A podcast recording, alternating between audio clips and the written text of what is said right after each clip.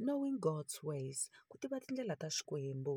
Hungu leri ri huma eka nkandziyiso wa Nancy Dimos wansati u ri ndzi ehleketa leswaku ndzi na filimi yin'wana na yin'wana ya Cary Grant leyi ndzi yi hlohlokahateke wanuna a ku ndza ha ku heta xitlhokovetselo xa matimu ya mina ya peanut butter.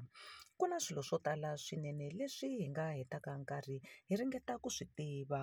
Un'wana wansati u ri wa swi tiva leswi ndzi swi hlohlokahateke layini yin'wana na yin'wana kusuka eka tsalwa rin'wana na rin'wana ra kwalomu ka tsevu wa ta vuyimbeleri byo hambana.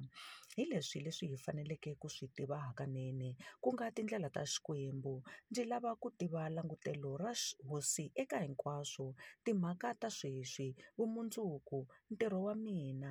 Ndzi lava ku tiva leswi hosi yi swi tsakelaka ni leswi endlaka hosi yi va ni gome ndzi lava ku tiva tindlela ta yona. Hi yona mhaka leyi masiku yo tala ndzi nga si pfula bibele ndzi khongela marito lama humaka eka psalm makumembirhi ntlhanu ndzi yi kombe tindlela ta wena we hosi ndzi yi dyondzise tindlela ta wena.